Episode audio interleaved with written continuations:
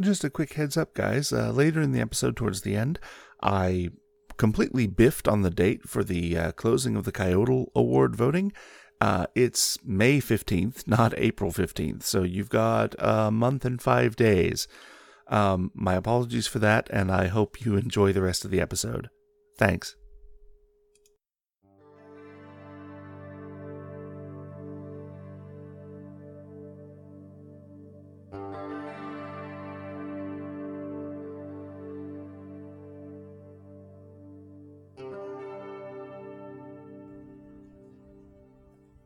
Hello and welcome to Independent Clause, your anthropomorphic writing and literature podcast, episode 15 The Sandbox.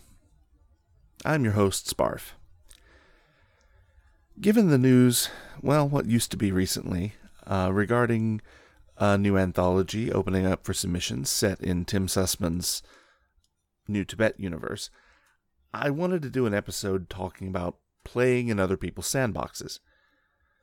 Now, normally on this podcast, I've tried to give general writing advice that is usually widely applicable, both to writing for publication and just to writing in general, if publication isn't your goal. Today's going to be no different in that regard, but with one caveat. Now, most of what I'm talking about here will be writing within a universe using specific rules established for that universe by its creators. Fanfic writers have more leeway and there's certainly nothing wrong with playing with altering universe, but it's not what I'm going to be focusing on here today. Although the principles people use when writing fan fiction are honestly very close to what you would be using anyway. So I'm also going to lean on Tim Susman's guidelines for New Tibet to provide some examples from, since it's the currently open submission call as of this recording. I'll put links in the show notes, of course, though the listing will likely disappear once the submission deadline has passed, and that deadline is April 30th, 2018. So we're getting up on the um, deadline, so I'm sorry about that. Most of us know how fun it can be to play around in a world we didn't create. Furries have been doing that forever. Furry Muck has been around a really long time. That's just the tip of the iceberg. Albedo anthropomorphics, Metamor Keep, things like New Tibet have been around in one form or another pretty much forever. Writing in another person's universe is very much akin to the skill set you might use when crafting a D&D adventure in established settings like Dark Sun, Ravenloft. So if you ever find yourself really stuck for how to go about something, um, I recommend checking out a guide to being a dungeon master. There's certainly no shortage of ink and or digital information spilled on the topic. Let's dispel a little myth right now as we get started. You, as the writer, do not have to know a given universe inside and out before you can write in it. I've said that before. It's the same advice I give writers who love world building. You're not Tolkien. You don't have, probably, a distinguished academic chair position that will support you.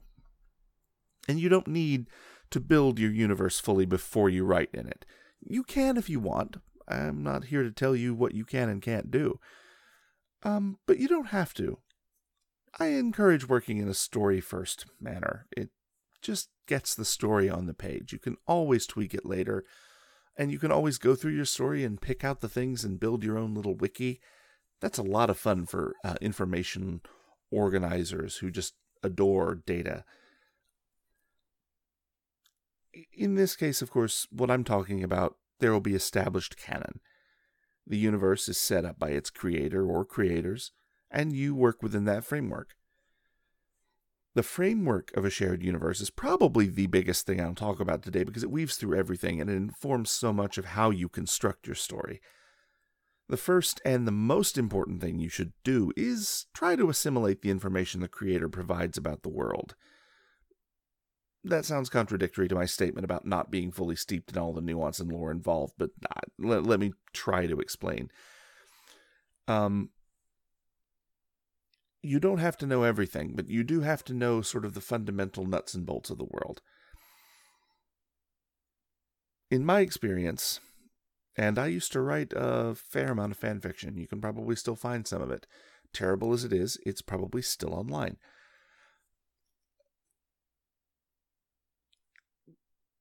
You can divide it into categories. You can divide the information you're given into categories where each piece of information will fall into a category and it that's determined by the story you want to tell. Now, the first category I'm going to call simply the rules. It's just that. It's the rules. This is where the hard and fast rules of the universe go. These are the things that you're probably going to affect the story in some way, no matter what story you choose to write. You can probably assume that any natural laws that are not contradicted by something in the setting can be ignored. Those are universal, the reader will be familiar with them. Um, this category, and I use the term category just for organization's sake, it's more for the places where the rules are different. The very fact of the world being populated by anthropomorphic animals is a difference. Although in writing furry, we can usually overlook that. That can be one of our gimmies that doesn't count against your typical ones. Faster than light travel being possible. Rules of society that are different.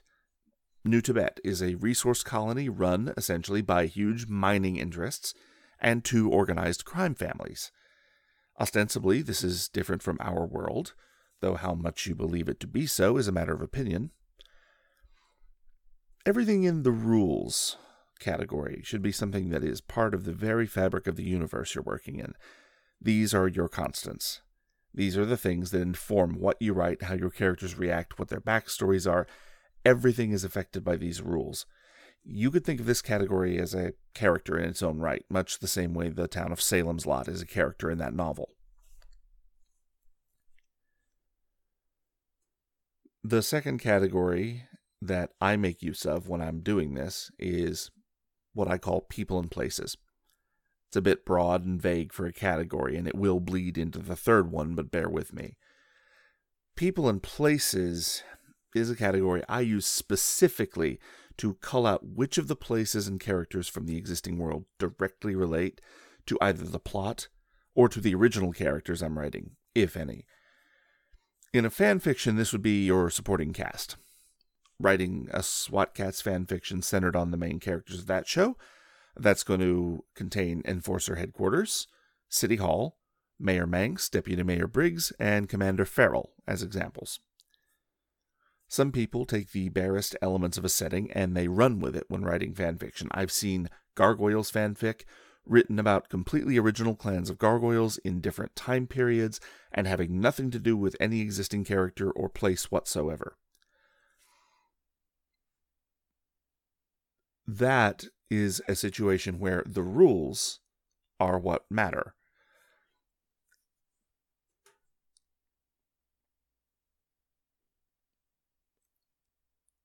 It's most useful in a broadly defined universe. So, again, like New Tibet, where the world is defined, but you are less likely to use many existing characters apart from the occasional vague reference. So, there you're writing in someone else's world for publication, with their permission. So you would need to consult the creators of other characters in, in other stories in that universe if you wanted to use them. Um, but for pure fan fiction, quite often the characters are what make the setting so fascinating. Without the SWAT Kats themselves, what really is MegaKat City except a generic metropolis full of anthro-cats, which, while neat, is not central to the show.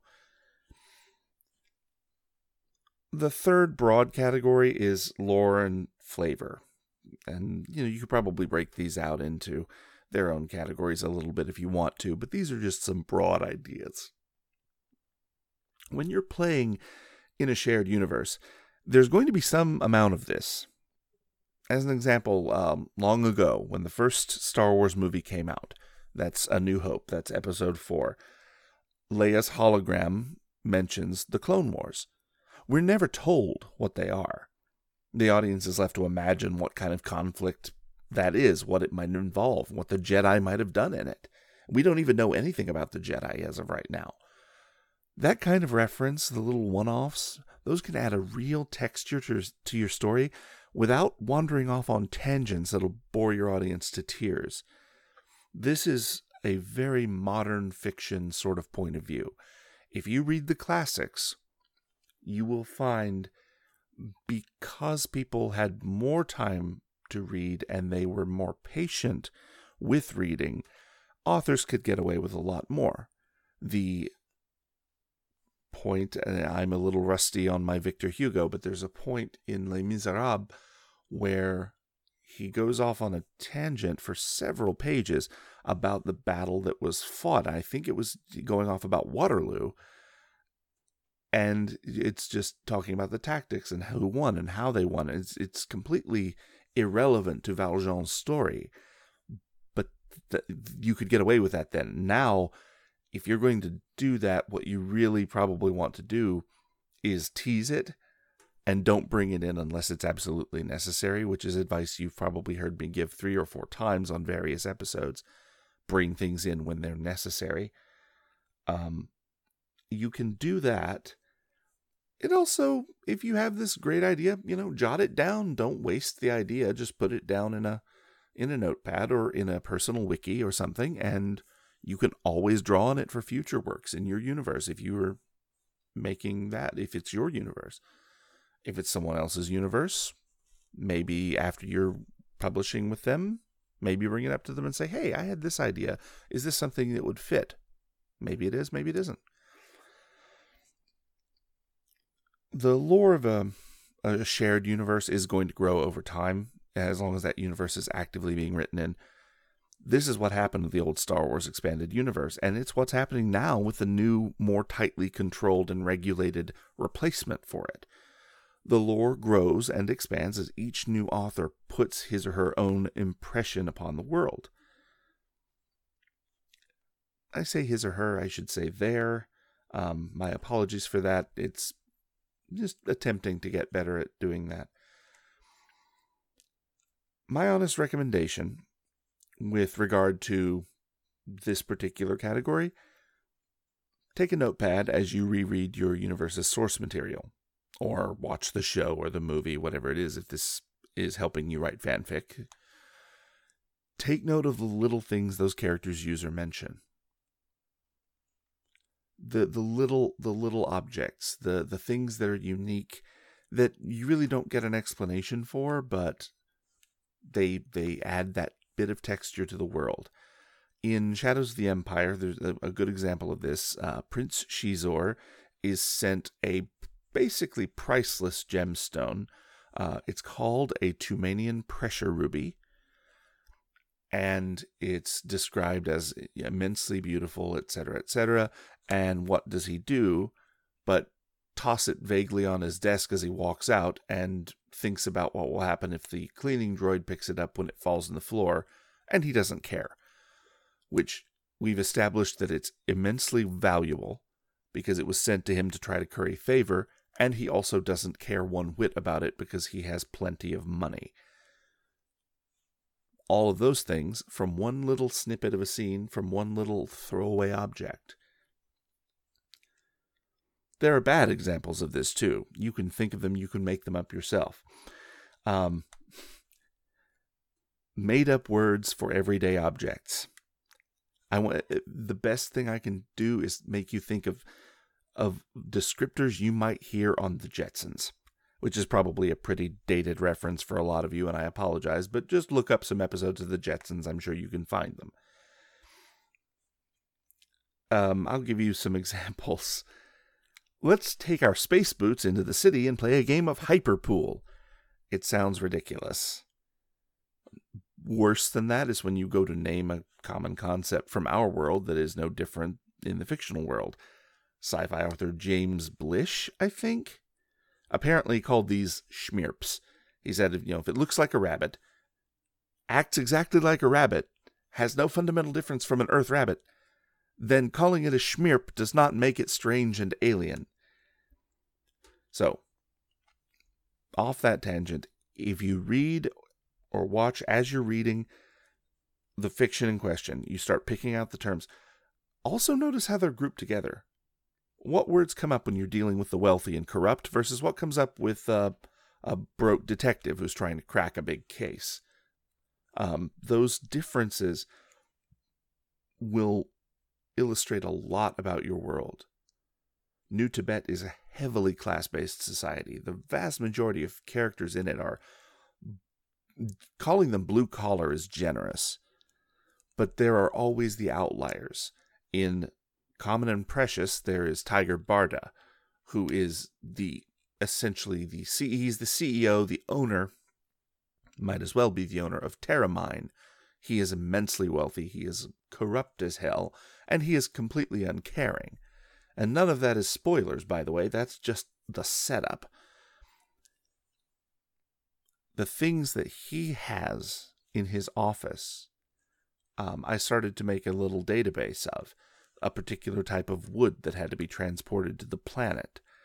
Um, glass. He has actual glass all throughout his office, and glass is it's not an incredibly rare thing because glass is just heated melted silica, sand. But he's got so much of it because there's a planet that he mines whose entire output is glass. That's their entire job is to make glass. So it's a it's a commodity. So you see less of it in, in lower class areas. All of those little things add a texture to the world, even if you never explain what they are. But again, make sure that it comes across as something unique and it's not just, oh, this is bread, but we're going to call it Flernblatt. What's special about it? Uh, it's bred on this planet. Okay. Nah, don't do that. Once you've got that list going, you can start tossing references into your own story. The trick I found is not to do it too much or with something too prominent from an existing work. If every Star Wars book after Shadows of the Empire had at least one scene mentioning a Tumanian pressure ruby, it loses its uniqueness. It becomes a cliche at worst, sometimes a trope at best. I strive not to invent tropes. There are plenty of them already. TV tropes is a um, an internet black hole of them. As always, beta readers will be your best friends. When you're writing your story, there's always that old plot driven versus character driven divide that you should be aware of and figuring out how much one way or the other your story is going. But there's a third thing that I focus on, and you absolutely, I'm going to say every time, and you should do this anyway, but think about how the setting changes your story. What will happen differently here because the story is set in this world? If you're writing a Gargoyles fanfic, it's going to take place probably mostly at night. Otherwise, your gargoyle characters are going to be frozen in stone, for example. Now, you can argue you should always be thinking of how the setting affects the story. That's true. I say it's doubly important when the setting is so much a part of the story you're telling. With all that I've said so far, one thing is important to remember, and the setting isn't yours, but the story absolutely is yours. If you have an idea that is just gnawing at you, run with it.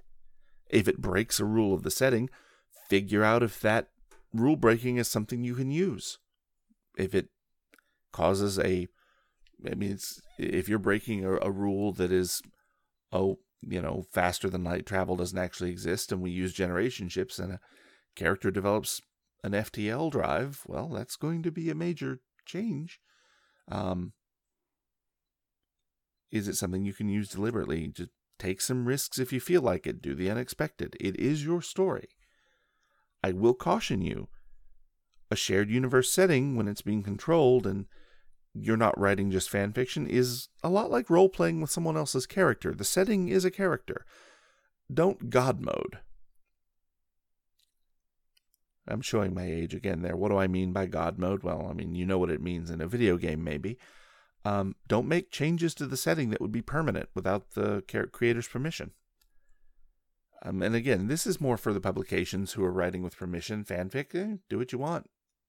You completely do what you want. Uh, you may have an idea for, I don't know, a massive beast rising out of a dark sea and flying across the land, tearing a massive radioactive scar in its wake and passing right through a populated city. And that city exists in the universe's existing materials. That sounds really cool but you shouldn't do that without talking it over with the universe's creator because that's a permanent change. If that's a major population center, that's going to affect how the world is written from then on. If you're writing for publication, if they like your story and other but they don't like that, it might be sent back for edits to have you rewrite that part, remove that part. Um, if it's something that's moderated, like online, I mean, your post or your story might just be declared invalid. Now, another thing to keep in mind is not to write existing characters um, out of character. If the sultry, seductive gay dancer is suddenly written in your fiction as a standoffish straight librarian, it's going to raise some eyebrows with anyone who knows the existing material. Now, you can always add to their character and develop them if you like, of course, if you're using them with permission. Um, change is what makes for character growth. It's interesting. We need to see why, though. If you're going to give a major change, you need to show us why. That's why a lot of stories do time shifts. People in who write fanfic will write, "Oh, you know, this is the new generation," and you've got your character who is the hero who's kind of old and bitter now, and you don't know why. And that's why people hated, well, some people hated what uh, Rian Johnson did with the Last Jedi, and because Luke is very different from how they imagined him, and the difference between that and your average fanfic is this was done with authorization. It was Lucasfilm did this deliberately.